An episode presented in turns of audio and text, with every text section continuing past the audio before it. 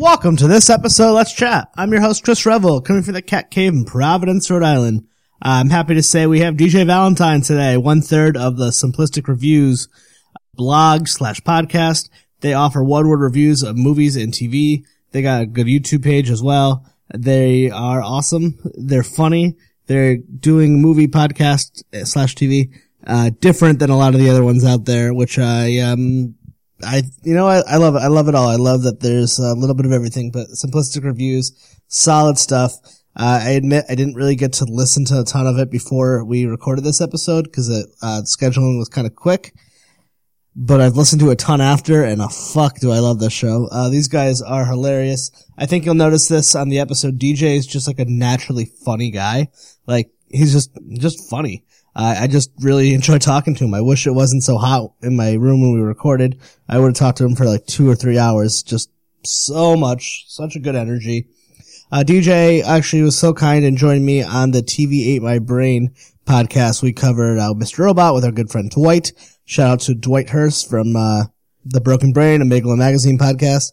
And we covered episode 203 of Mr. Robot in season two. And it was fucking awesome. I, I feel like we could have done an entire episode today just talking about the first four episodes of Mr. Robot, which we do not. We talk about a lot of other really cool stuff. I'll give you a teaser. For some reason, the dude jumps down uh, to defend TaleSpin. I don't remember how it comes up looking back, but it does come up, and now you got to go back like, why the fuck were you talking about TaleSpin? So make sure you follow uh, DJ online at trying to be a DJV. Their website, simplisticreviews.net. They also have a good, there's a podcast. They're on the Facebook, Instagram, the Twitter, the Google Plus. Uh, they have a great YouTube page. Uh, yeah, just awesome, awesome fucking dude. I really had a fun time with this episode. Uh, for me, as always, you can find me on Twitter at Let's Chat Podcast, where I'm ignoring my job and doing that way too much. I'm on the Facebook page for Let's Chat. Uh, you can always join the uh, Core Temp Arts uh, Facebook group, which has been a ton of fun. That's why I met a few wonderful guests. And, uh, you know, if you like the show, thank you for listening. It really means a lot to me. I've been noticing there's been an increase in downloads. If you want to help out the show in any way, just leave an iTunes review or Stitcher, wherever you read reviews. That stuff's huge. Uh, let me know if you do, and then I could thank you and invite you on the show, or just thank you forever. Uh, so DJ, thanks for coming on. Dwight, thanks for hooking this up. Uh, we'll be back next week and let's get to it. Let's Chat with Revel and Friends is part of Courts and Parts, a podcast network featuring pop culture, TV, and movie podcasts. Check out our other shows, That Pop This Live, Talking Shondaland, We Got Five, and TV Ate My Brain at courtsandparts.com the hard, the hard. You never thought that hip hop would take it this far. Now I'm in the limelight cause I rhyme tight. Time to get paid, blow up like the world trade. Born sinner, the opposite of a winner. Remember when I used to eat sardines for dinner? Peace to Ron G, Brucey B, Kid Capri. Funk Master Flex, Love Bug Star Ski. Uh, I know our good friend uh, Dwight Dwight yeah. Hurst. yeah. I know it's actually Dwight. Dwight. I'm a big fan of The Office, so I always call him Dwight, and he's very nice about. He somehow puts up with it. Uh, put us in contact, which is kind of funny. We did a Mr. Robot episode before this, and usually it's the other way around, so that kind of right. worked out good. So I was like, oh, I know DJ. This is cool. so how are you today?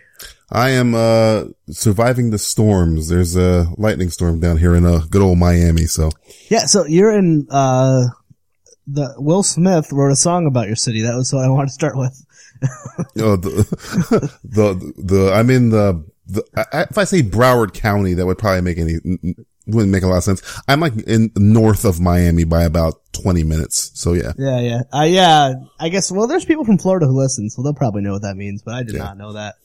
But which was funny because like in I live in New England, I live in Rhode Island, so 20 minutes is almost like actually out of the state. yeah, actually you joke, but if I go east, that's way out of the state. If I go north, that's out of the state.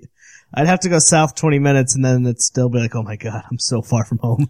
takes us seven, takes us seven hours, uh, following laws to get out of Florida. Fuck. yeah. Fuck. Yeah, yeah. I mean, we can, you can probably do it in five, but you, you, you, you'd have to be booking it on the turnpike. Damn. Yeah. Have you, you must have left Florida. So it's feasible that you can be born in South Florida and leaving might not happen right away. No, I mean, the, the, Miami is different than Orlando, which is different than Tallahassee and Gainesville, which is different than Jacksonville. Those are all like, like a- anything south of West Palm Beach is kind of like, that's like South Florida. That's kind of like, you know, the tropical mm-hmm. setting. Anything north of that is kind of like Southern Georgia. So, Yeah, that's what they've always say. Northern Florida, Yeah. Southern Georgia. You know, you're foresty and stuff, but you come past West Palm Beach, th- th- that's when you see the beaches and the, the palm trees and the women and the cocaine and the drug dealers and all that stuff. It's funny you say that because have you ever seen the documentary Cocaine Cowboys? Oh, which one? I, I, I never saw the second one, but I, I watched the first one, uh, all the time. It's great. The second one I think is the better of the two. I like them both, Oh, but the second one's the one about the the the story of the. grandma, Is that the woman? Uh, the, the woman who runs the gang. I think, I forget, I forget- Maybe that's the first one. I forget the order of which, but yeah, that actually might be my favorite documentary ever made. Not only for the amazing story, but the storytelling, the animation, the Oh, yeah. It it it just. I feel like they should teach a film class of like this is how you make a goddamn good documentary. Billy Corben. I've, I've, I've, watched met him a a couple times. No Yeah, way. yeah. Billy yeah, yeah, well, yeah, he's, he's, he's, uh, he, he, he, he's very, uh, friendly on Twitter and stuff like that. You can, and if you're in Miami, you're going to bump into Billy Corben at some point. so yeah, he's, I watched- he's a cool dude. I watched Square Grouper. I've watched uh, anything he'll make. I'll touch because Yeah. Cocaine Cowboy. I mean, I saw that one movie and it just blew my mind. Uh, I was like, oh my god! It just I've never seen a story told that well. And I Right. remember, I remember Yeah, I seeing, mean, he's good, um, yeah, oh man, I remember seeing an Inconvenient Truth and hating it because it was just boring as shit. I was like, I'm already in college. Why do I need to watch a docu? uh, It, it just was a terrible piece of art. Um, great content, but it was just like bad art. And then I remember years later seeing Cocaine Cowboys. I was like, if they could present like climate change documentary the way Billy Corben does a documentary, this whole, there'd be no debate. I mean, the, I mean, uh, I- the U is one of like, that's like the only 30 for 30 that, other than the OJ one, that keeps getting, uh, sequels, as it were. So yeah, it's, it's, it, he's, he's a bad man. I don't know if I'm familiar with it. What's the U? Oh, the U, the whole, the history of the University of Miami on 30, on E ESPN 30 for 30. Now You- I gotta watch this. Oh, dude, if you haven't seen the U, you need to, we might have to stop this podcast for you to watch. Watch it. Yeah. oh, it's great. I've heard those It's ESPN great. things are really good. I'm not a Oh, sports man, the- person, but Oh I- yeah, Um, it just shows it. how like the University of Miami like dominated the '80s and what they they were essentially the biggest sports team in sports because they were so like controversial and stuff. It's it's and it's really well done and it has a lot of like the former at Michael Irvin, all the athletes that are were running the NFL probably in the late '90s. Oh, nice. I'm a sucker so for like uh, cool. sports, sports movies, sports documentaries. Fucking love them. Sports. Yeah. I don't know what it is, but like I can watch Remember the Titans 155,000 times, and have. a movie that ends on a the, the craziest play you've ever seen, the most unrealistic play ever. It was goddamn realistic. Probably, I don't know, but it sure felt that way. The only gripe I have with that near perfect movie uh, is that stupid line when Denzel Washington's like, "I do not scratch my head when, when there's no itch, and I do not dance when there's no music, and I will not be intimidated." Like it's just so. I just every time I watch that movie, I'm like, "Hey, it's Hayden Panettiere." I That's all I know. It's right? Hayden Panettiere right like, oh, there. good. We can tell you're gonna grow up and be hot. maybe I'll cut that out. Maybe I, maybe I won't. Hey, remember her, her her husband is like the heavyweight or was the heavyweight champion of the world. So be careful. Fuck. Well, I remember Vladimir her from. Uh, Klitschko's a big dude. oh. I remember her from Malcolm in the Middle. Was she and Malcolm in the middle? Not a lot. She was the babysitter that was Malcolm's age in like a mid-season, so maybe just like a few episodes. Oh, I, I remember watching. Uh, speaking of documentaries, I was watching The Cove in school, and she she's in that, but she was uh protesting like the killing of dolphins, and they like arrested her, and she's like crying her eyes out. I'm like, that's Hayden Panettiere. Wait, so she's like a good person too? Uh, apparently. Oh. Apparently. She's just, she's just great all around. We, we can't besmirch her name. Well, you know, it's it, there. I do think that is kind of funny with like actors. Like if you have a physical feature or like a look to you, um, you I probably hate you. But she's she's in some good stuff. Like I mean, she's obviously gorgeous uh, by traditional standards, but um, I fucking loved her in Heroes. I mean, she and even season one of Nashville, I liked. Oh, see, I, I gave up on Heroes after the third episode of season two. I was a young man. I was young. Yeah. I mean, I, I was watching it and I was loving it too. And then the finale, I was kind of like, oh, okay. I, I, I don't know. And then I watched the first episode of the se- season two and I'm like, Yeah, that got one. two, you got two more episodes to Yep. keep me on the show. and I'm leaving and they, they, they kept doing their weirdness and I left. Oh, it got So, so bad. And I, but I If you- remember, yeah, I was if you want to watch a good version of Heroes that is like, I do. like an, uh, watch Misfits on, uh, channel four. Uh, It's a, it's a British, uh, television show. Uh, the guy who plays Ramsey Bolton on Game of Thrones was on there. Um, uh, the guy who's on Preacher now, who plays the vampire, he's on there. It's a re- it's like, uh, kind of like delinquents with superpowers, but it just felt like a heroes type of show. It's just way better written, just way more interesting. You cared about the people. Heroes, I think, got in its own damn way. and now I know Misfits. I see it on Hulu all the time. I think that's the same one. Yeah, yeah. It's, it's, Okay. it, uh, uh, it might, uh, it, I think it, I started watching it. I, I might have came out like 2010, maybe. I, I can't barely remember when it started, but I, I, I, I heard it from word of mouth and I watched. I was like, damn, I wish Heroes was like this, watching it the whole time. Like, Yeah. cause they all have kind of powers and, and it's, their powers are really like weird where they make it, how it affects them, their regular life. It's just really, it's, I, I don't want to spoil anything if you haven't seen Misfits, but I, I'd give it the first couple episodes a watch if you can get, I know a lot of people say, I can't get past the British accents. If you get past the British accents, it's fine. Yeah, yeah, that's fair. I, but I Hmm. like British accents. Oh, there you go. I, I, cause I, I think Heroes was one of those, one of those shows where I, it's probably before the golden age of television started, or maybe it was around that time, but I was in hmm. college and like, for some reason I remember watching a lot of it and being really into it, and it was probably that like first time I was really into a show of that nature. I don't know if I went hmm. back and watched it, if I would still feel that way. Cause then like, and this is before I watched The Wire, before I watched The Sopranos. This is when I Oh, was yeah. still watching like network TV. I didn't have HBO access. I didn't mm-hmm. get into the, I was like super into like music nerd and then I became like a TV nerd a few years back and then that's kind of translated into my love of superhero TV shows, which now makes me, lo- and movies and now I'm, I'm like a later in life geek, but I don't think I was ever cool, just if anyone's listening. I remember I was in school and, uh, at, at, at uh, film school and they, uh, uh, somebody, somebody, I kind of bit the bullet because I never watched The Wire. And I was like, yeah, yeah, yeah. People keep telling me The Wire is great. And Whatever, whatever. I was like, kind of, you know, being a, a hipster about it. And then like I had like a week, it was like a week to myself where I had finished all my, my work and stuff like that. Yeah. I was like, I had a week to myself. And I was like, yeah, you know what? I'll watch the first episode of The Wire. Like 20 hours later, right? I had not, I, I- I think I burned through the first two Yeah. seasons, like just watching it like a, a fiend, like a coke fiend. Like I must have more of Omar. I must have more of Avon oh. Barksdale.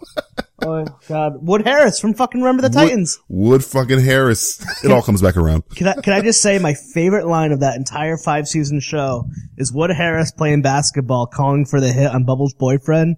He's like, you know what scene, right? It's a, I think it's gotta be famous. Like, you know how white folks kill a deer? And he like pushes his face out and makes this weird, like, making fun of white people face. and it's just the most weird scene because it's funny, it's awkward, and he's also calling to kill somebody. Yeah. That is I- I- also the catalyst for the whole series. I mean, my favorite line is if you come at the king, you best not miss. But Oh, my favorite, my favorite scene, and, I think it still ranks up there, even with the, the shit guy is the, yeah, is the scene where, uh, Dominic, uh, is, it's West, right? Dominic, Yep. I always get Dominic Cooper, Dominic West. Super English. Yeah, yeah. Super, super, the bad guy from 300, folks. Uh, that, that's not Xerxes. Uh, he, uh, him and his partner are going through a crime scene and they only say like fuck or shit or something. The whole Yeah. scene and it seems like three minutes long and the only communication they have is like, fuck. that's, that's it. The whole, and it, it keeps saying it like in a different ways, but they know exactly what they're saying. They look at it like a, man. like a bullet. They're like, fuck. And so the reason, good. The reason you were a hipster, like everyone, like everyone was about the wire, is because people like you and me, whom we finally see it, feel the need. When I saw, I was so annoying about it. Like Hmm. my wife will not watch it because of me, because I'm just so awful about it. And like people praise it so much. I'm like, it's the best show ever. And if, if, if it was a book, it'd be the Great American Novel. It's better than Moby Dick. They're like, all right, you need to stop talking. That doesn't Fever sense. dream. Fever dream. He's like, you're like Charlton Heston and Soylent Green. I've got to tell him. I think you need to watch all five of them. And, and you Take him away. Take him away. He's lost his mind. don't worry, season two is a little bit of a letdown, but it it it, it works out in the long run. it picks back up. Wait, don't worry about the paper season. It's fine. It's all gonna come back together. You just got to get to those kids. Oh god, those kids on season three with um or four. Oh man. Yeah, th- Michael B. Jordan. Michael B. Jordan's on there. No, he's Oh, Wallace. no, no, no. That's the first season. You're Yeah. talking about the kids at the school. the kids in yeah. season three on the stoop. Yeah, yeah. Like that made me, that made me sad. That season made me just like, I feel like shit. Damn, and that. Oh god, I guess even the famous line, the thing that hooked me on the first episode when he's talking to Snot is like, you- you beat his ass every like, why do you have him back to your game? He's like, this America, man. And right there, I was hooked, and my wife's like, I'm done. yeah. I mean, the, wire is, is, I mean, and that's the, that, that, that introduced me to Idris Elba. And then I Me watched too. this show he does called Luther, which is like my heroin. I just, I mean, it's not my favorite show on television, but holy crap, I will burn through some Luther just because though we live in an age of comic books, so a good way to explain it. There's been like two shows that have encompassed this Batman Joker dynamic. Luther has it with Alice and, uh, uh, Raylan Givens had it with Boyd Crowder on Justified. And Luther was just like, this girl, I think, is it- what's her name? Is it, Re- is it Ruth Wilson who plays, uh, Alice on that show was so amazing and their ni- dynamic was so amazing. But the first time I'd ever seen Idris Elba was on, uh, The Wire and I thought he was American. Me and then I see, then I see Luther and I'm like, wait, what? For years, I thought he was American until I saw Yeah, him at that Pele vest. And he's like, oh, hello. What up, tea? All right, so I've never seen Luther, but my brother, who's like my TV guru guy, Right. uh, tells me about it. Can you sell sell sell Luther to me? Because I need to watch it now. And I'm like, okay, Idris Elba is kind of like, if you, ta- I mean, okay, here's one cool thing. It's in the same universe as Law and Order, but it's in, it's BBC because, uh, uh, Luther knows Munch from Law and Order SVU, who's played by Richard Belzer, but whatever. oh, you Uh, know that Lu- you know that theory too, because Law and Order takes the same universe of The Wire. Oh, then that's that's even better. Because so all, Munch so, is in that so episode. Luther would probably prosecute himself. Yeah, there's an episode where uh, Munch is like he's you see him for a quick second, Richard Belzer, and he says some comment like, Oh, "I'm not supposed to yeah. be here today." It's just yeah, yeah, it's because it's. I think it's all made by the same guy who did uh, Homicide: Life on the Street or Yep. whatever. Oh yeah, yeah, yeah. Which I also want to watch. yeah, Luther is kind of like, uh, Idris Elba. He's kind of like this, um, his life is like coming apart around him, but he's a, a, a great detective. And he comes across this, I don't even want to spoil the first episode, but there's a character in it played by Ruth Wilson who she is essentially his Joker where they kind of, you complete me. They kind of complete each other, mm. but they are on opposite sides of, you know, right and wrong. And, but th- Luther is kind of put in situations where she will help him out because if anybody's going to take out Luther, she will take out Luther. She's almost ah. like, she's, I don't say bad. She is kind of bad. She's very, very, very bad, but she, she is like enamored with him and he can't get it. He can't get past her. Like it's a, it's a, Bat- a Batman Joker dynamic where, you know, they, they, they're, they're, they're destined to either fall in love or destroy each other kind of situation. So it's, it's it's a really good show. And I mean, the, the biggest part of the show is Idris Elba's performance. The crimes that they solve every week aren't like the huge thing. They're there, but you're just more enamored with how to Idris Elba's other stuff when he's off duty or, you know, can he keep it together on this case while this other shit is happening or, you know, Alice is showing up. Where is Alice? Da, da, da, da. And anybody who, if you, once you watch the first couple of episodes, you realize this is all like a performance piece of Idris Elba just being this gruff and gritty cop and it has one of the greatest opening, uh, opening, uh, I guess credits sequences ever. It's a, I think, I think it's called Massive. So I can't remember the name of it, but it, it's, re- if anybody's seen Luther, they'll tell you it's, it's great in terms of performances. It's great when Idris Elba and Ruth Wilson are together on screen. Uh, the other stuff around it kind of gets a little, you know, you can take it or leave it, but they're great together. So yeah. And it's won many awards, I, I believe. Yeah. It just won for best, uh, actor in a drama. I believe he did, or at least Golden Globe or something like that. Well, that's good. And it's because like sometimes you need like um a show that's good but not perfect because you want to come home Right. from work and relax. And like, I don't relax when I watch The Wire. I don't relax when I watch Mr. Mm-hmm. No, no, no, you don't either. do that. That- That's, that's, that's, true. the wire just kind of like, please don't, somebody, please don't shoot this guy. Don't- don't make, don't go around, don't go in the alley. What the fuck? Don't, what are you doing? Um, I know, um, and like Mr. Robot, there, there's a show I do not feel good why I watch. I love it, but it's not my come home, turn off my brain and put on my shows. Like Mr. Well, the first season, I don't know about you. The first season was for me because it was just like exciting. This season, the second season, you were 100% correct. I feel like, oh fuck, or, or haunted, or like, like the opening scene from the, the, the, the episode, the, I guess it's the fourth episode is the most chilling.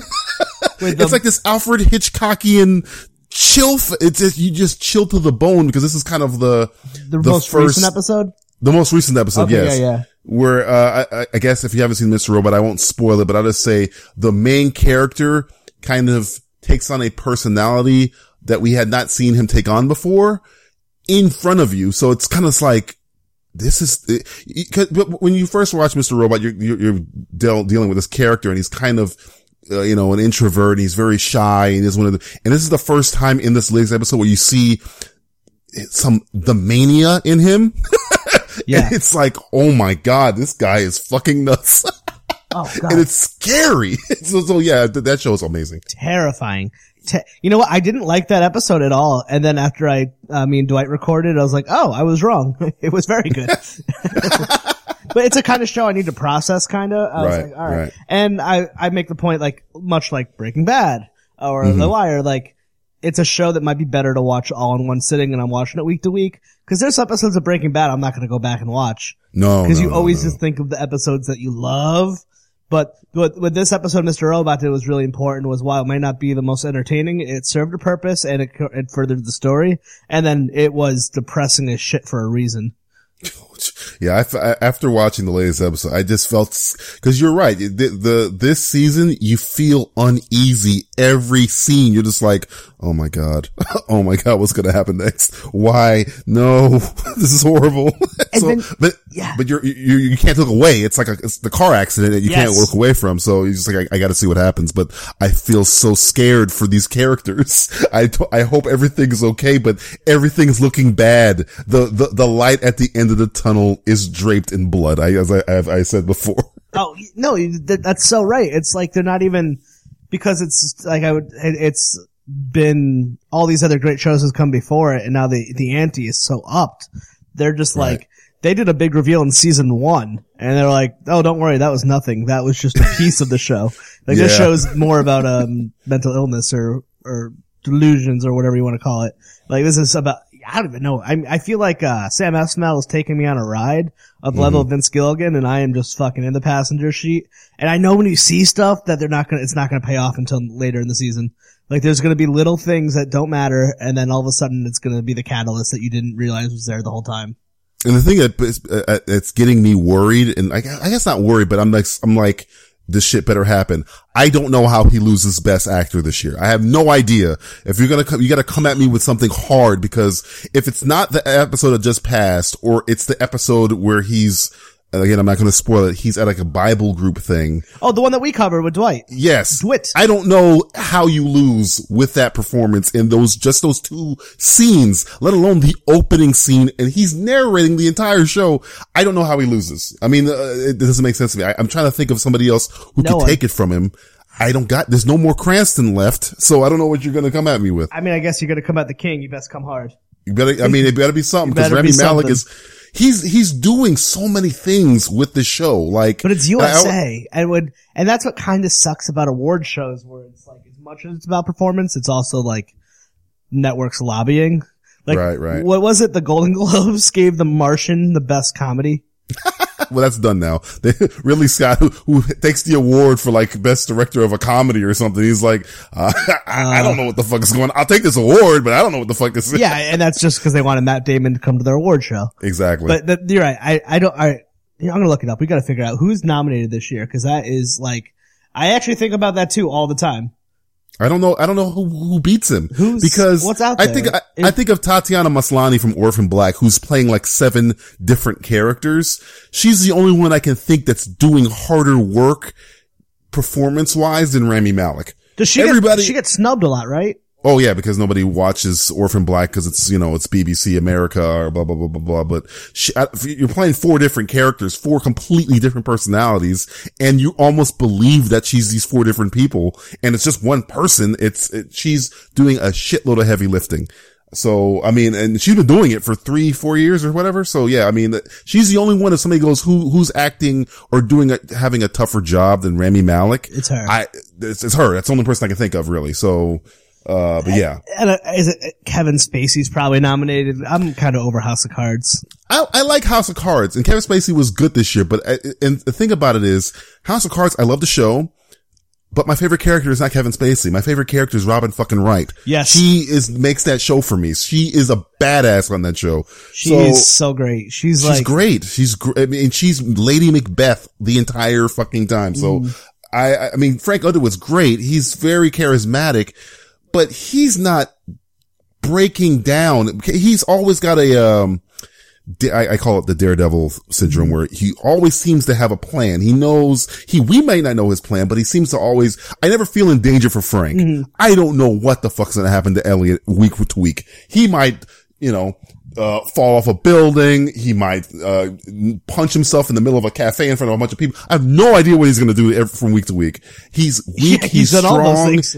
He's done all those. I mean, I, I, I don't want to say anything else he's done because I don't want to spoil the show, but he has done a litany of things where you you feel for him, you you you're happy for him, you're sad for him. He does everything. Frank Underwood is a is like a hurricane. He doesn't really. Oh, he's a, he's a sociopath, yeah, a sociopath. Yes, yes. but uh, great one. oh yeah, yeah. I mean, a good It's- it's- sociopath is charming. you know, it's, it is Kevin Spacey. The- the- He Yeah. gets a lot of credit because it's Kevin Spacey. Yeah, he's and a Kevin Spacey's a, fantastic actor. he's a badass. So It's also funny that we're talking about these shows, but that's technically a Netflix show, and that's like changing the fucking. That's changing the whole game. Oh, oh, yeah. you must have seen Stranger Things. what?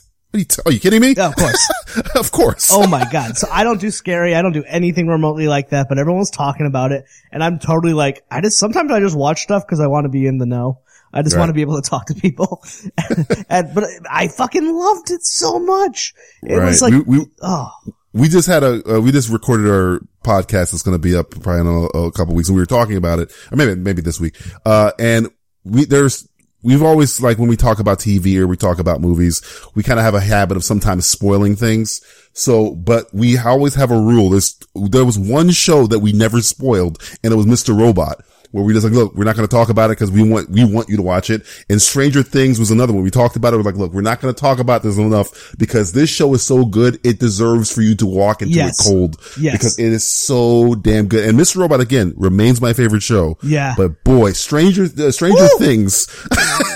it's like, it's like the thriller in Manila was taking it to the last. If they were fighting for my, my affections, boy, it was, it was a 12 round, uh, bout. it was a. Because Sh- it- it, it's a show that plays off nostalgia without fucking ruin, but actually has substance.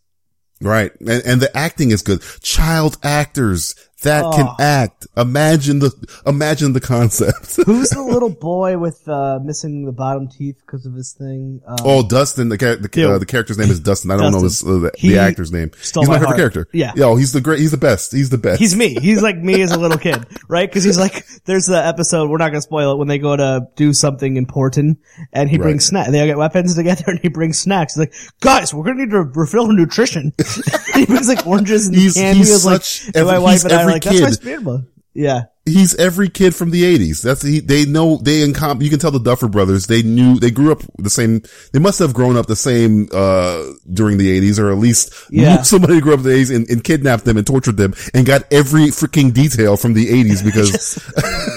I'm like watching this. I'm like, yeah, I used to, I used to do that. I, I used to do that right there. I remember when I was happy that I got my Atari. I remember all Yep. of this. It, every, everything is just spot on. And it, not only does it feel like ET, it feels like it. It feels like, uh, Pet Sematary. It has like all of these and they had this, uh, shot for shot, like, uh, video of like the thing that some of the shots from Stranger Things and some of the shots they think they, they were influenced by. And you got like aliens on there and you got the thing on there and you got Evil Dead on there. It's, it's just these guys, this, you, it's good to watch a show where you can tell these people took their fucking time and like, look, we're going to make we're, quantity over, you know, uh, quality over quantity, which I thought uh, it was great because there's only eight episodes, but every episode you're like, I can't turn this off. I have to watch every bit of this show. And it's uh Winona Ryder. What the hell? Where has she been? She was I- great. Star Trek. Star Trek 2009 was the last time I saw Winona Ryder. She was in Star Trek 2009. The show. She's Spock's, she's Spock's mom.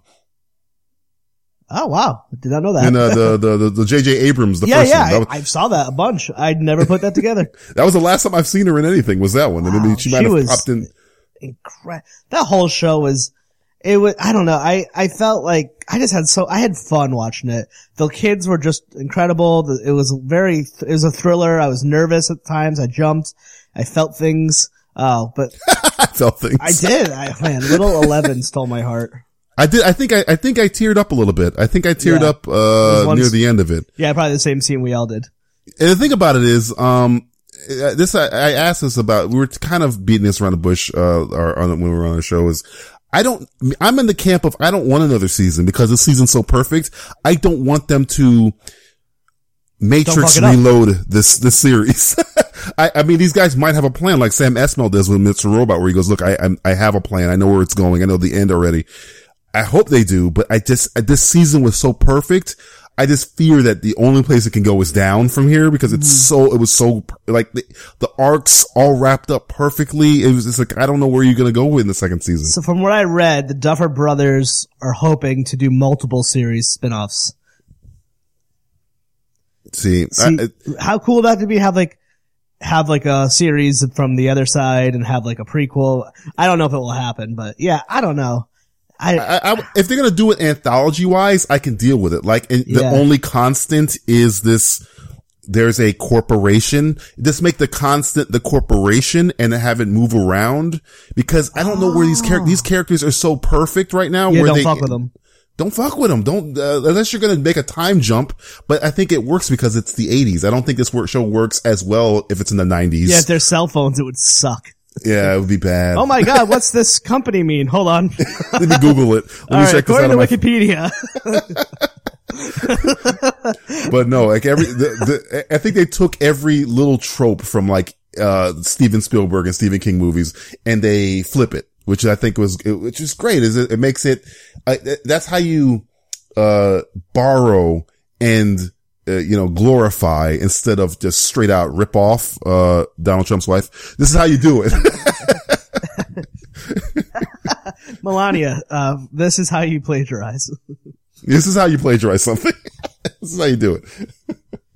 to be fair, I've seen pictures of her naked. Oh, well, so is the world apparently. I wasn't even trying to see those nude pictures of Melania Trump. They were just in my feed. Oh man, It was it's, a because- bad. Oh. She's the least train wreck of that entire part. Oh, because I, ob- obviously that speech wasn't even her fault because No. it was a speechwriter. So that guy. But I think the funny thing was someone posted this picture. It was Donald Trump uh, vows to ban pornography, and the ad, you know, the clickbait on the side is a picture of his naked third wife, and the, everyone's just like, "Yep, 2016 election in a nutshell. My goodness. Say one I mean, thing and do another."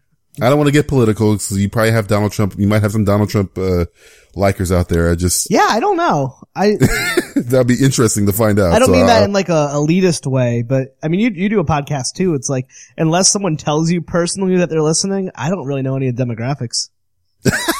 Because like I we, use we're, we're big in Germany, so I don't know. yeah, yeah. No. To all our German listeners out there, Wiener Schnitzel, uh, I think I said that, Wiener Schnitzel? Yeah. I, I can't even do it. Uh, whatever. Uh, I can see countries and states unless someone tells me they've listened and then what who they're voting for. That's the only way I know. but I'm not really worried about offending Trump supporters, so that's cool. No, that's fine.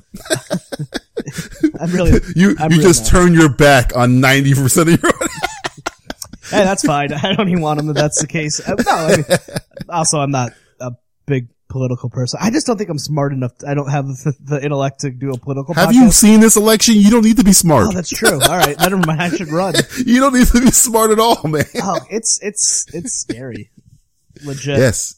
Yes. I, I just been listening to. Well, this will tie in. I listened to this new uh, podcast called Politically Reactive, I believe, with um, comedians uh, W. Kamau Bell and Harry Hari Kandu. I always say his name wrong, but Mm. it somehow it so it's about the election, and they're two comedians I fucking love, and they somehow make you feel optimistic about the world after the episode because they take like these huge topics, talk to people about them, and they cut in and make funny jokes in there, and kind of it's like it's me talking to like a to like Noam Chomsky and being like, okay, I get it. so I, I, that's been a real kind of good cath- catharticism. Catharticism is listen to that show. Cathar- really catharsis. Cath- Yeah. Catharsis. I have a hard time with language. Good thing I host a podcast. well, you should. no. uh, wow, thirty-five minutes later, uh, you should tell people about your show. So, Oh, our show? Uh, oh, Oops. God. Um, well, and if- blog, right? It's a, it's a. From my understanding, you have a blog slash podcast. Well, we, we started, we did a, we started doing a blog back in 2011 where we were doing a one, a minimum one word review of movies. And then, uh, I can't take credit for that. That was my partner, Justin Polizzi, who I thought it was brilliant. I was like, yes, let's do it. So Can you give like us some we- examples off the top of your head? Uh, I think for, uh, I think the last one we, I, I did, I think it was for, it was something bad. I think it was for Transformers or something and it was awful was the word I used. And I just, and after that, you can like, we, we, we kind of expound on the word and we reuse the word in the review. Uh, I think, I think for, um, good, the bad, the ugly, I said quintessential. No, uh, Die Hard was quintessential and I was talking about how it's the quintessential action film and stuff like that. So it's just stuff like that. And then like six months later, uh, our other partner, Matthew Stewart, he was like, Hey, uh, we should do a podcast. And I was like, yeah, that, all right, that's fine. I kind of didn't really, you know, have any expectations about it. And I was like, okay. And we did it because we talk movies, me, Matt, and my friend Justin, we, we talk movies all the time regardless. So I was like, well, we talk movies all the time. Let's just record it because we're going to have these conversations anyway.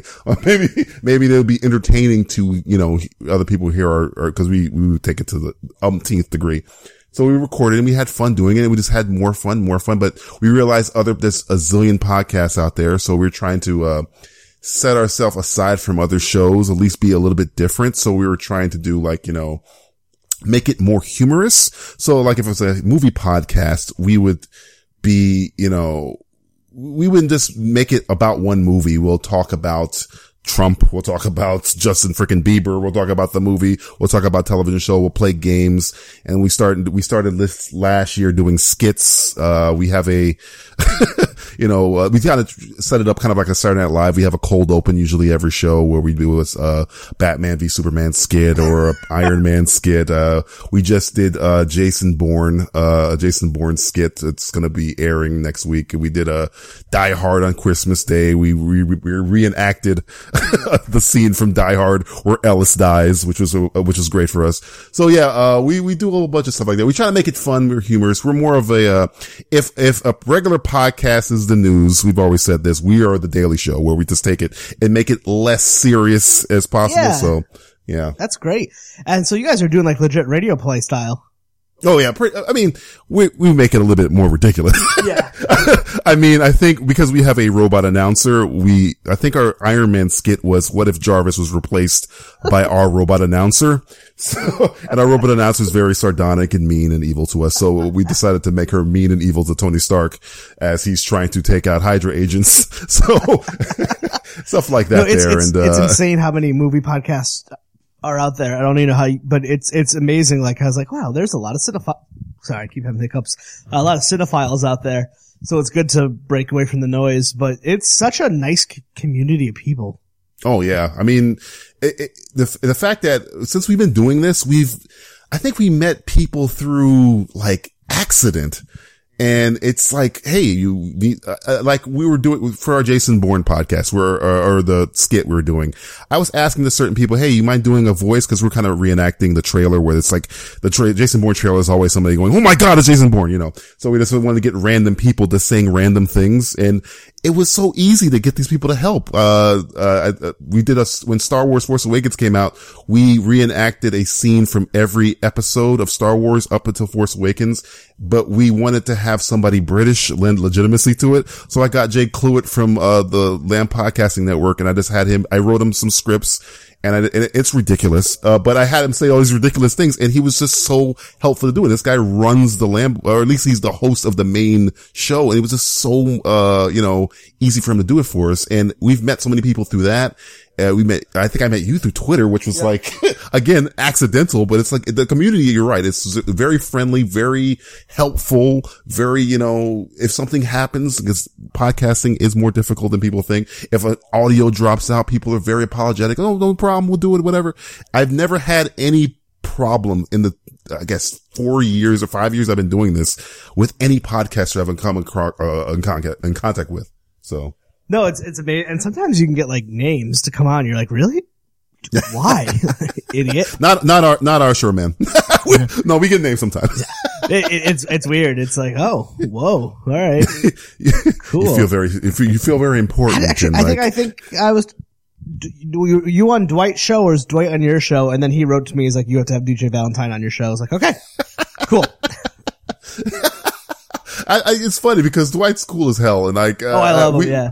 We t- we talk through social media sometimes. It's like it, it's always funny when like you you you meet somebody through that way, and it, it, it's it's funny to find people who think exactly the same thing you're thinking for certain things, and I, that's why I, before we started podcasting, we just thought we were just three crazy guys that like movies, Yes. and there was nobody else out there that liked movies as much as we do, and then we find oh, there's a billion guys that like movies just like we do, and we love talking movies, we love doing funny, ridiculous skits. The the skits that we've been doing and are the the games that we play it just it it it we, we put a lot of effort into it so it's very well produced but honestly it's just us goofing off It's and just a- having so much it's fun with it so yeah yeah it's play it's playtime so it's it's a lot of work but it never feels like work because when it, at the end of the day if it makes like five people laugh i'm Yeah. like yes touchdown And when you get older, it's like hard to hang out with your friends and you like need a reason. oh yeah yeah, Yeah, i mean it, yeah. I'm like my like my co-hosts. One of them, uh, Justin, he's in California, and my other co-host, he's in Tennessee, and I'm in Miami. So we don't really get to see each other, but I've we talk like every day. so if we're doing the show, like uh, you know, we did the show yesterday. Uh, Justin is texting me, okay, we're gonna do this next month, and we're gonna do this over here, and we're gonna move this. We talk every day about the show, and if we're not talking about the show, we're talking about movies, and then we're talking about movies. We're like, okay, why don't we make something fun of this and put it on the show? So usually it's it's feeding into each other. So. Wait, how'd you guys all meet then? Are you guys all from the same Uh, spot? I knew I knew Matt from a friend of a friend back when I was working with children at the YMCA. But probably like I don't know eight years ago. I just knew him for a long time. He was he's my brother. And then I went to film school and I met Justin and we met because uh we were both late for the same class. Aw, this is like a movie. It's like a fucking movie, yes. Uh, so we were late for the same, it was photography class. And like, you know, you, you, you, you have a bond with somebody when you're like, you, before you're, it's, uh, uh, it's very cliche. You finish each other's sentences, but it's more in a, uh, in a ridiculous sort of way where we and him would have a conversation about Batman or Back to the Future or something and, or Die Hard or whatever. And every, the way I felt about it is the exact same way he felt about it. Or if we had an idea to do something for school, it'd be like, Hey, I got this idea. I think we should do this. And he'd be like, you know what? Why don't we do this on top of it? And you're like, Oh, perfect. It's exactly what I was thinking. And when you meet a friend like that, it's like, okay, this is great. And right after we got out of school, it was like, let's just do the, let's do the blog. And I introduced you to this guy named Matt. He's just like me. And that's kind of how our, our crazy, crazy, crazy, uh, show came together. So, So where'd you go to film school?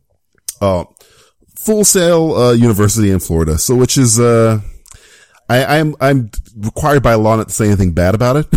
I, I, I know what it is, so yeah. I, because somebody will come in, uh, t- uh, guys in suits will come into my house and, uh, Really? Is it that bad? No, it's not awful. It's just, you know, It's a lot of the stuff, a lot of stuff I learned, I, it's kind of like half and half. I learned a lot from Full Sail, but there's a lot of stuff that I knew already. So Yeah. it was like, did I need to spend the $125,000 to do, to learn the things that I kind of already knew already, or at least turned on its ear? Not saying that I'm a genius. It was just like some of the things that I wish they had more focus on because it's a two year university. So they're, it's very fast it's the stuff that you learn in full sail. You kind of need more time with it. So you're self teaching yourself a lot where, you know, you're, you're going to class when you don't have class, stuff like that.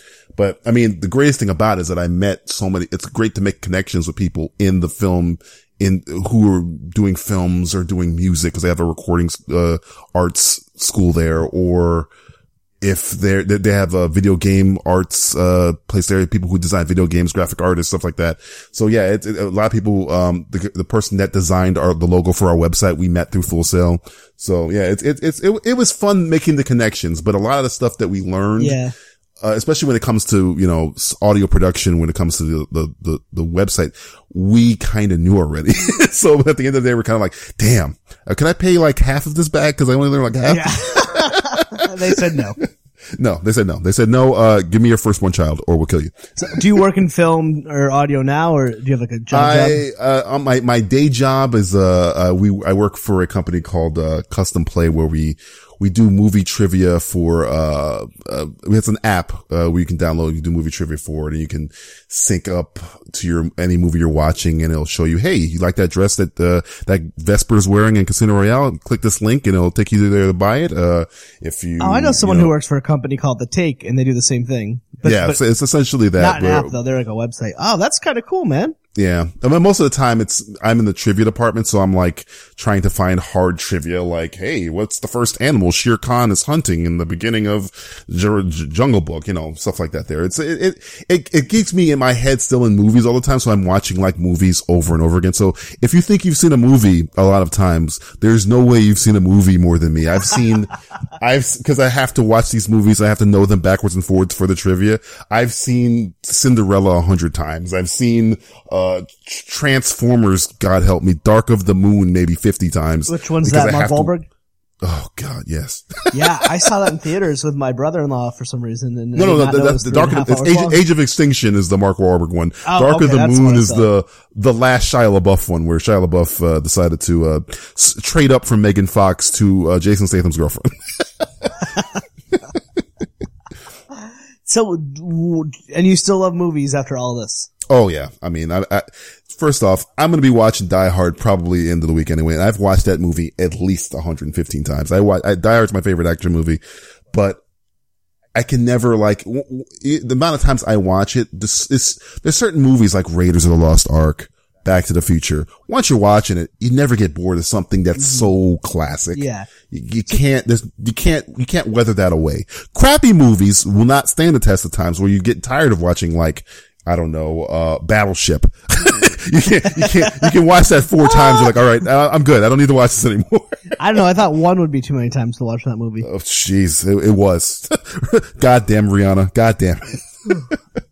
but like stuff like Die Hard and Razor Lost Ark and Back to the Future, and, uh, any Spielberg film from, I mean, E.T., Schindler's List, uh, Saving Private Ryan, you, you can watch those movies and you're just like, you forget that there, there's parts you still discover like 10 times after you watch it anyway. But you watched Schindler's List more than once. Oh, I have. I, well, I, I've had to do it for work, but I, Yeah. I, I mean, for film school, I've also had to watch it many times because I was being tested on it for cinematography purposes. But yeah, I, I have seen Schindler's List many, and Requiem for a Dream, God Help My Life, which is maybe the most depressing film. That's a movie ever you don't made. watch more. Like, and, and you Oh, meet someone at a party I- and they're I- like, "Oh, what's your favorite movie?" Requiem for a Dream. You walk away. You walk the fuck away.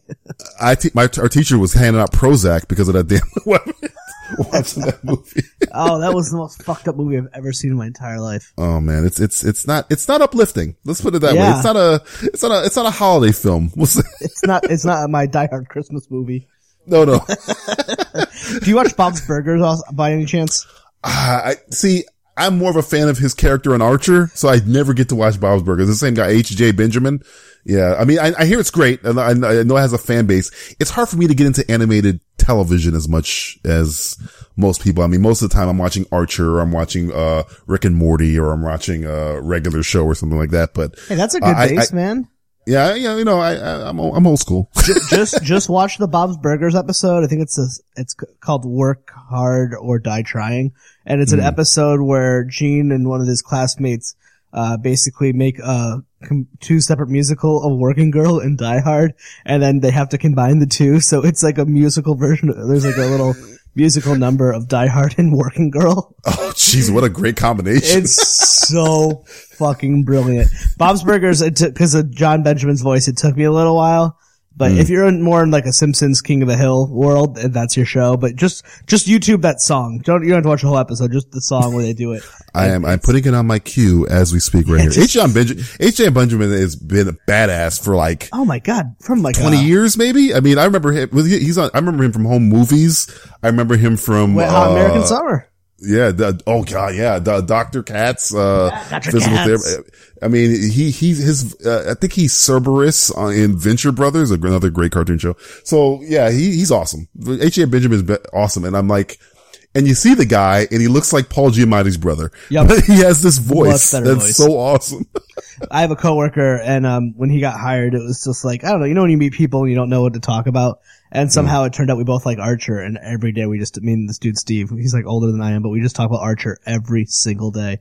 It's a great show. I have to sit with Archer with a laptop and like look up the references.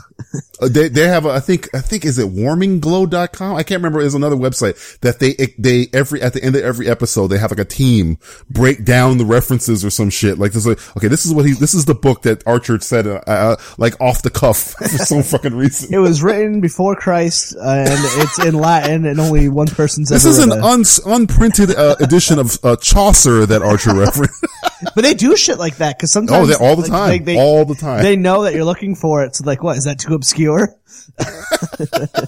I gotta find that website. Just to show that I- you know my- you can you can be cru- you can have a crude a crude uh, animated show but still be super super intelligent at the same time. and if you don't get and like the it's it's it's very high it's high and low hanging fruit. So if you don't Yes. Get the joke, it doesn't matter. It's funny. Like if you don't get that reference, it's still hilarious. But if you get the reference, you're like, holy shit. If you if you don't get the reference, uh, Kenny Loggins will be uh, singing "Danger Zone" in about five seconds, so you'll be you'll be right at home. There's an episode. I wish I had the punchline in front of me where they make a punchline about farm subsidies. It's just like, do you guys read comedy? That's not how you're supposed to do jokes. But like, they're just like, nah. Fuck it. Yeah, that that show, like, oh my god, I, I watched every episode three or four times. Yeah, I mean, uh, it's funny because I think South Park is the one that because I'm, I've never been a huge Simpsons fan. Uh, and I know I'm, I am the outlier because Simpsons is essentially an institution at this point. But, I uh, just yeah. died a little. No, that's. I know, I that's know, I fine. know. I'm not saying, I'm not, when I say I'm not a huge Simpsons fan, it doesn't mean I hate it like, like I hate. It means you're normal. I'm a, I mean, Simpsons has been around since Tracey Ullman, so it's like, it's not even, it's like, it, it's, it's like the doctor's office at this point. You, you wake up, the Simpsons is there. It's just not- on. It's been on. Yeah, Yeah, it's- it's, yeah. Where do you start? If you never watch it, where do you start? Twenty six it's- seasons, like There are people out there who have seen every single episode of The Simpsons. yeah, I'm not one. They of do them. I, exist. I've talked to um, I talked to a Simpsons writer, but he worked on like the later seasons, and I Right. didn't. I don't watch later ones, so I like the whole conversation was trying to pussyfoot around the fact of like I don't know your episodes. I did episode 20 and uh, 19. it's like, Yeah. what? I don't. He was here to talk about something else, but I did I had to bring up Simpsons. He uh was yeah he did the show is for Family on Netflix, which is really good. But so we were talking about that, but I was like I don't know any of the later Simpsons episodes. It's like yeah, I started with one with like Tony Hawk. I was like. Uh, I drop off around like season ten. Maybe I've seen into thirteen, but after that, they all blend together, man. Yeah. I mean, I remember Conan O'Brien was writing something about the monorail and it's all, it just blends together at that, after that. oh, that's probably one of the best Snowplow, episodes. Mr. Plow. I, I remember Mr. Plow. I remember the classic stuff, but after that, yeah, I'm I'm a season ten and only, but up to like around season ten era. mm. I forgot what we were talking about. Oh, uh, I forgot. I think we were talking about Archer, South but I was like, oh, South Park. Yeah, South Park is the kind of the one that got me into like Mm-hmm. adult kind of cartoon stuff. And then I saw Venture Brothers, which was amazing, by the way. That's another cartoon show that is very Yeah, highbrow, but plays with your nostalgia at the same time. Cause in the left hand, they're fucking with Jonny Quest and G.I. Joe and types of stuff. And on the right hand, they're talking about like, uh, Salvador Dali and, and all types of other crap watch this. it, it's it's so it's so good. And then uh, you got uh what's his name uh uh God um the guy from Seinfeld uh I, am blanking on his name. Buddy? He's Buddy, yeah, he played the Tick. I forget his I forget his name. Um, Patrick Warburton. Pat Warburton, sorry, there you go. He plays Brock Samson, which is essentially Race Bannon, but if he was roided out on steroids and a huge, like, super misogynist and cold-blooded murderer. Is this like, they take every trope from Jonny Quest and they like turn the volume, Spinal Tap reference, to 11. so it's, it's, it's so good. And then, uh, like, uh, there was an episode, cause I'm a huge, uh, comic book geek if you did not know, and they take the characters, the, the Ke- Kevin Conroy who voiced Batman in the Batman anime series for years, and they have him play this character who's like a gay version of like Superman, and he has a ward and is played by the guy who voiced Robin on Batman anime series. And the, the fact that they're playing the, doing the voices, I'm like, this show is just way ahead of any, any curve I can give it. But yeah, Venture Brothers is awesome. I will have to check that out. I'll put that on my list because I've, I've been wanting to see that. But I, I, there was some article about how South Park has given birth to m- modern cartoons of today, the way that Simpsons gave birth to the modern cartoons to give birth to like S- South Park. Like without Simpsons, there's no South Park. Without no South Park, there would be like no Rick and Morty, all the good stuff. Yeah. I, I, be- I believe, I think uh, Ren and Stimpy should be thrown in there somewhere too, because Ren and Yeah, was that's another one that kind of started like, uh, just, I'll say adult, but like really not cute cartoon shows. And that was because Nickelodeon, right?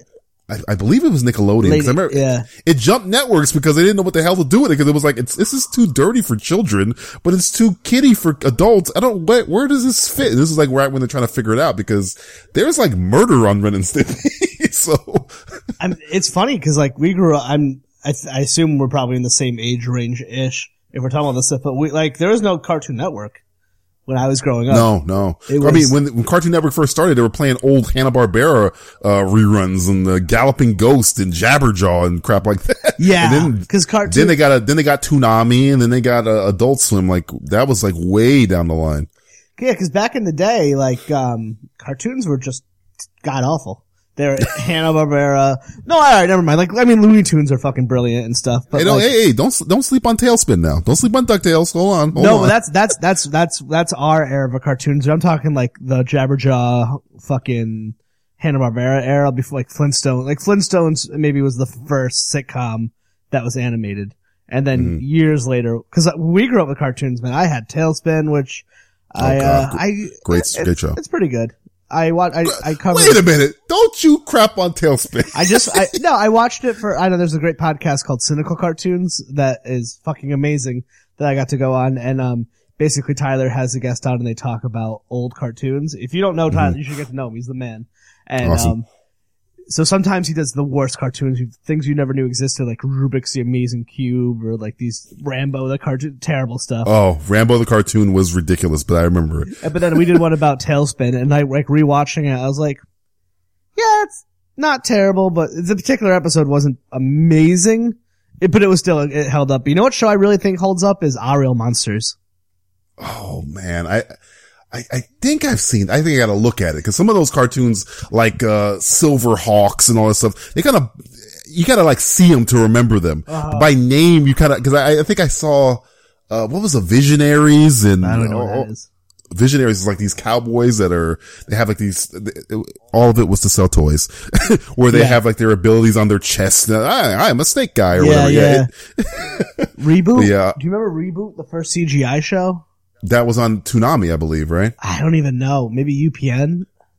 I think he had a guy had a blue face and like Everything green was hair. blue. That's yeah, I yeah. really I, remember. I, I remember it on Toonami. I don't know if that's where it started, What's but two, uh, is that channel? uh, no, it was like a Cartoon Network had like a during like afternoon drive. They called it Toonami, Oh. where they'd play like sometimes they'd play Dragon Ball Z, and then they would play Reboot, and then they would play just kind of like I guess Japanese influenced cartoons. Mm.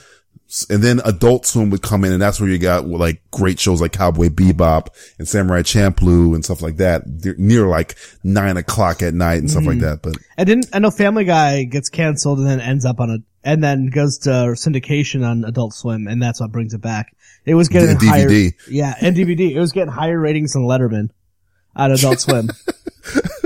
I mean, I remember when I was in, uh, uh, when I was in school, uh, and, uh, I went to Florida State before I went to Full Sail and they, uh, everybody was talking about Family Guy, but it wasn't on TV because everybody had it on DVD and they were watching it. Mm-hmm. Yeah. It's like, yeah, you gotta watch Family Guy. I'm like, what channel is it on? No, no, no, I got it on DVD. Come to my house and we'll watch it. And it was like, why is this not on the air? Is and that was right DVD, not right. Yeah, that actually is like that perfect time where DVDs were just becoming like a thing where shows that existed you can now watch again because they either went in syndication or you just never saw them again. Like it was either I Love Lucy or whatever was on Nick at Night, and whatever. And And that was it. The show got canceled. You just never saw it again. And now Netflix has killed it. Yeah. Netflix pulled a sword out and stabbed DVD in the face. DVD. No, I know. Isn't that funny how that shit works? yeah, or amazing. YouTube, like fuck, I go on YouTube and like Eek the Cat, Life with Louie, stuff that I don't even want to watch, but I just need to see to remember. Or do you remember Cartoon All Stars to the Rescue? It's a PSA with the Reagans, or no, the Bushes maybe about not doing drugs, and it's like the Ninja Turtles. Oh, I have to, I Oh. have to see this now. I when I was a kid, I watched it a hundred times because it had all of my favorite cartoon characters, and I Right. watched it recently, and it was so bad. oh man. It's like Laugh Olympics. Do you remember Laugh Olympics? I know the name, but I couldn't tell you what it is. it's like they get it's like they get all the Hanna Barbera cartoons and they do like events. So you'd have like Scooby Doo and you have Dynomutt and you have uh what you call it. You'd have Jabberjaw in there. You'd have uh, Speed Buggy. You'd have all of them, and they'd be on Yogi Bear. They'd all be on the same show, but they'd be doing Olympic events. If this makes any fucking sense to you. They're like, hey, we need to get these characters together. Well, we could write. Uh, nah. Fuck it. I think they were trying to they're trying to compete with Looney Tunes because Looney Tunes had started doing little crossover stuff too. So Yeah. like, yeah, well, well, well Yogi and uh, Yogi and Scooby Doo together that'll work. Yeah, not really. Uh, now I think I read this right, but then I, I wasn't sure. Do you make comic books? Do I make comic books? No, no, no, no, no. I, I, I mean, I Did Dwight lie to me? Make comic books. No, I read a shitload of comic books. Okay. I have written for comic books. That's before, what I want. That was the word. All right. So comic books, not my w- field of uh, expertise, but I want to hear about your writing for comic books because anyone out here who knows who's listening is going to get mad if I don't bring it up. Oh well, yeah. I, I mean, it's it's more independent. I, I I know an artist when I was in high school. He was great. His name was Graylin Bannister, and he was like, "Hey man," I, he would come with me with ideas, and I would just at the time I was just trying to write stuff, you know, keep my head, you know, writing, writing, writing, writing, writing. So uh, I would just write him like ideas of or care for characters or whatnot. So a lot of it didn't really come to fruition, but I, it, it helped me like understand characters mostly because it's like, okay, I want you, because he would want me not just to write, you know, a story. He was like, okay, write about this guy where, from where he was born to where he is now. So I'd have to write about his family and I have to write about his backstory and all this other stuff. So I made up, we made up a whole bunch of stuff and then I wrote a, uh, a television cartoon pilot idea. A lot of, lot of ins and outs. And that's kind of where I wanted to go to film school because I was like, well, none of this is kind of catching on. I want to kind of know the ins and outs of the business and how to like, you know, get that stuff made. And that's where it kind of came from where, and that's when I realized that Full Sail's not, is more of a technical school. They weren't, Yeah, yeah. They, they, they care about shooting things. They don't really care about creating things, which kind of gave me a leg up because, uh, when I was there, not a lot of people could write. So, and they determined the projects, like final project for your class by who had the best script. So we got to do my script because a lot of, most of the people that went there were, you know, photographers or, you know, grip guys. So I would write a script and we, this was kind of where me and Justin worked on. We, we wanted to do a, uh, uh, a Ferris Bueller type of show, um, like a, a it, we try to do, we try to do Stranger Things. We want to do an 80s, uh, short film Nice. and that's and, and and that worked out pretty well. We called the Gull- the lessons of Gulliver Stevens. We wanted to make it just as uh, we wanted to make it feel like it was shot in the eighties, but uh, uh, the, the writing ability that I had and that he helped me with and stuff like that, I, it kind of started with me writing comic books because I read comic books like a fiend. I still read comic books now, but not as much as, I mean, I, I, I- I had rooms full of up to my, up to my ceiling full of Spider-Man and Yeah. Batman and then, you know, Thor and the Fantastic Four. So I just like, I, I wanted to learn how to write like that. And that kind of sparked my writing. And now I don't re- write, most of the stuff I'm writing is for the show. oh, so you still but- get to flex that muscle. So that kind of. Oh yeah, yeah. I mean, if it, usually it's ridiculous stuff like how we killed cancer in one episode, but yeah, uh, but yeah, most of the time it's it's it, it, it you know, it's just me writing just to keep you, because the thing about writing, you just got to keep doing it. You got to keep, you can't, you got to keep that muscle alive. Yeah. So Do you know Adrian from Adrian Has Issues? Adrian from Adrian, no, I do not know. You got to Adrian look up that show. He's uh, one of those people we were on each other's shows and just remain in touch. But he does like, uh, well, I guess he would say his show's about geekdom, but it's really about comic books. Like he does have Oh. some non-comic book episodes, but he's just a huge uh, comic book dude. And he has a lot of comic book artists and writers on.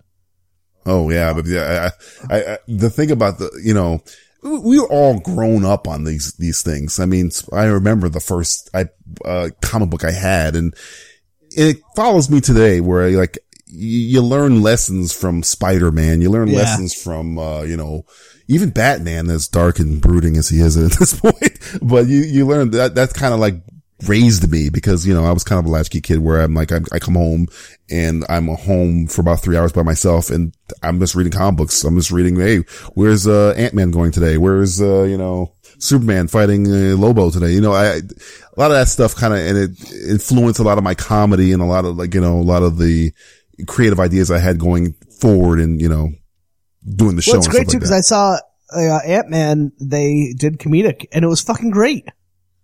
It's funny because they that that movie when I first saw it, I did not like it, and then I watched it again. I'm like, you know what? I I, I this this movie's kind of growing on me. It's not like you know. Civil War or something like that. No. It's, it's, it's, it, it's, it's fine. I thought it was very, and again, Paul Rudd is so fucking charming. It's kind of like, I, I can't root against this guy. One, he's a immortal vampire who doesn't age. Two, oh my god, I know. I'm like, dude, him and, him and Keanu Reeves must have, I don't know, sacrificed a child or something because they do not age. They have the same, I, I looked at a picture of Keanu Reeves today and a picture of Keanu Reeves when he was doing a walk in the clouds or a walk to remember. He looked exactly the fucking same. And I was like 30 years ago.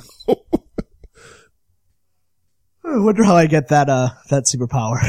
oh Jesus, I don't know, man. I, but yeah, I'm looking at Paul Rudd. There was uh, we were uh, at my job. We were working on Clueless, and I'm looking. I'm watching Clueless. I'm looking. I'm like, he looks older here than he looks in Ant Man. I know. How is this possible? I know. And I I thought I really enjoyed Ant Man. I think it was Michael Pena steals that movie for me. Who was- he's he's the best part of that movie for me. which one's Michael? Uh, the his friend, the one that tells the stories, the doo doo doo, the the the, oh, I love that dude. uh, yeah, yeah, yeah, yeah, He's he's in a lot of stuff. I really like him. he was uh he was in Fury. He worked with David Ayer a lot. He was in uh, End of Watch. Uh, he's he was supposed to be in Suicide Squad as El Diablo, but they I think he had a conflict or something like that. So they got the uh I forget the guy's the guy's name, the guy from uh, Grindhouse, I believe. Before we start to wrap it up, I do want to ask, what is your prediction for Suicide Squad? I don't know. You've been hearing the news today. It's not looking good. And it, remember, I, I, well, I don't know if I told you this. Suicide Squad was my most anticipated movie of the year. Yeah, and it's- I, the, all the marketing looks great. I'm watching my favorite co- trailer out of Comic Con last year was Suicide Squad, and this morning I'm hearing it's the worst film ever. It's just as bad, and I'm just like, oh no, please! I don't believe we're back at this point. We're back at Batman v Superman point because this is just as this is like the same thing that happened to Batman v Superman, where it was destroyed by critics before it even came out. And I'm looking at it like, okay, well, I, I kind of had hope and I watched Batman v Superman. And if you listen to our commentary track for the Ultimate Edition, you realize that I am not a fan of that movie. No, I, I, I, I am actually, I just downloaded that. I didn't do proper research, but I was like, I have to hear this because oh yeah, we, God, we, we kind of, that movie. Justin liked it. Uh, he liked it more than I did. I did not like it. why and do Matt people was like, kind of, like it? Is it like cool to like something terrible? Uh, well, he- I mean, uh, the thing you got to know about Justin, he's Batman's, he's the biggest Batman fan of all time. So it was the, fa- the fact that Ben Affleck kind of nailed, which I do agree with. He kind of nailed. Oh, he nailed cha- it, but that would be Nailed Batman, other than the, was- the, yeah. the vicious, horrible murder. He nails Batman. if it wasn't but- for, but it was called Batman v Superman, not Batman. Ben Affleck's portrayal of Bruce Wayne. yeah, yeah, exactly. As Matt said on the uh, the commentary, there's a good Batman film somewhere in that movie. but it's kind of, but yeah. uh, So when I watched that movie, I'm like, oh man, the, the critics were right. So I'm hoping to God, I'm hoping to God that maybe they just don't understand Suicide Squad. Yeah. and it's not as bad as they're saying. But boy, it does not look good. They're gonna make money though. They're gonna make money Yeah. first week, just like Batman v Superman did. The way you have to measure it now, if the critics are destroying it and the fans, uh, are, who are trying to defend it, you have to watch that second week percentage drop off. That's where Batman v Superman got hurt when they had a big opening, but the second week it was like a 50 to 60% drop off. That's not good. I, the thing So- is, I wanted it to be good, like overall, and I, I have no skin in the game. Like I don't give a shit if it sucks or if it's good, but I, I like it to be good because I like when things are good, and like I, I love the Marvel movies because they're fucking great. Uh, a lot of them, and like, but when I saw Batman vs Superman, I wasn't like, oh my god, my childhood's ruined. I was like, oh man, that just, that's just. To me, I watched it and thought this is just basic film school 101 mistakes that they made. Like too much Right. exposition and no dialogue and no story. And editing was just the, Garbage. all over the place. The thing, I mean, uh, we're, we're, we're bringing up points that people have already brought up a million times before, but, uh, the thing about that always worries me about it is, and I, I was worried me with Man of Steel. Zack Snyder does not like Superman. That, that is It's kind of clear. clear. it's very clear he does not like Superman. So I kind of want to see Superman under somebody else. This is kind of why I was interested to see, uh, Suicide Squad because it's the same universe with a different, uh, person behind the wheel. Who's directing? But it is David Ayer who is kind of like, I love Fury. I love End of Watch. Sabotage sucks. Training Day is great. You know, it's like he's kind of off and on kind of. So I, I don't know. Art is I, I don't man. know. Like you could find someone who's made your favorite thing in the world and they could have made a complete piece of garbage. yeah. So it's, yeah. Isn't it also uh, kind of funny? I like to point out that uh, Amy Schumer picked The Flash and whoever Brie Larson's going to be. So everyone should watch? Trainwreck to see them. Uh, well, yeah, they, oh, she did. they were both in She had, she had Brie Larson and the, she had Captain Marvel and, And, uh, the Flash in the same movie. yeah. That is correct. Years and she had the ancient one from Doctor Strange as her boss. So yes. Oh my god, I didn't even think of that. Tilda Swinton. Yeah. So- she's walking around there somewhere. Amy I don't know if Colin Quinn's playing anybody, but he might. what if Colin Quinn is like something? Oh my god. Colin Quinn is microchip in the new Punisher TV series. Yo, dude, they, I think everyone will tell you too, like Netflix is killing it with their Marvel shows, but then when it comes Oh, like yes, the DC yes, movies, definitely. Uh, I don't know if I'm going to see the Flash movie. I love the Flash TV show, but Mm. the movie, I just, I don't know. I don't know. He kind of won me over in the tr- the, new, the newest trailer because he looked like you know Beatnik in the the Batman v Superman movie, but the Justice League trailer they Yeah, kind of redid his image good. completely. Yeah. so at know, least they you can tell they in- listened. uh, We only saw him in email form in the Batman v Superman. You saw him in YouTube version Yeah. in the. hey, that's awesome. Oh man, well thank, thank you so much for doing this. Um, it's really hot in my room, so I have to, oh wow, wow, I didn't look at the time. Damn, that was quick. God, I love when that okay. happens. That's great. Uh, so where can, where can people find you online?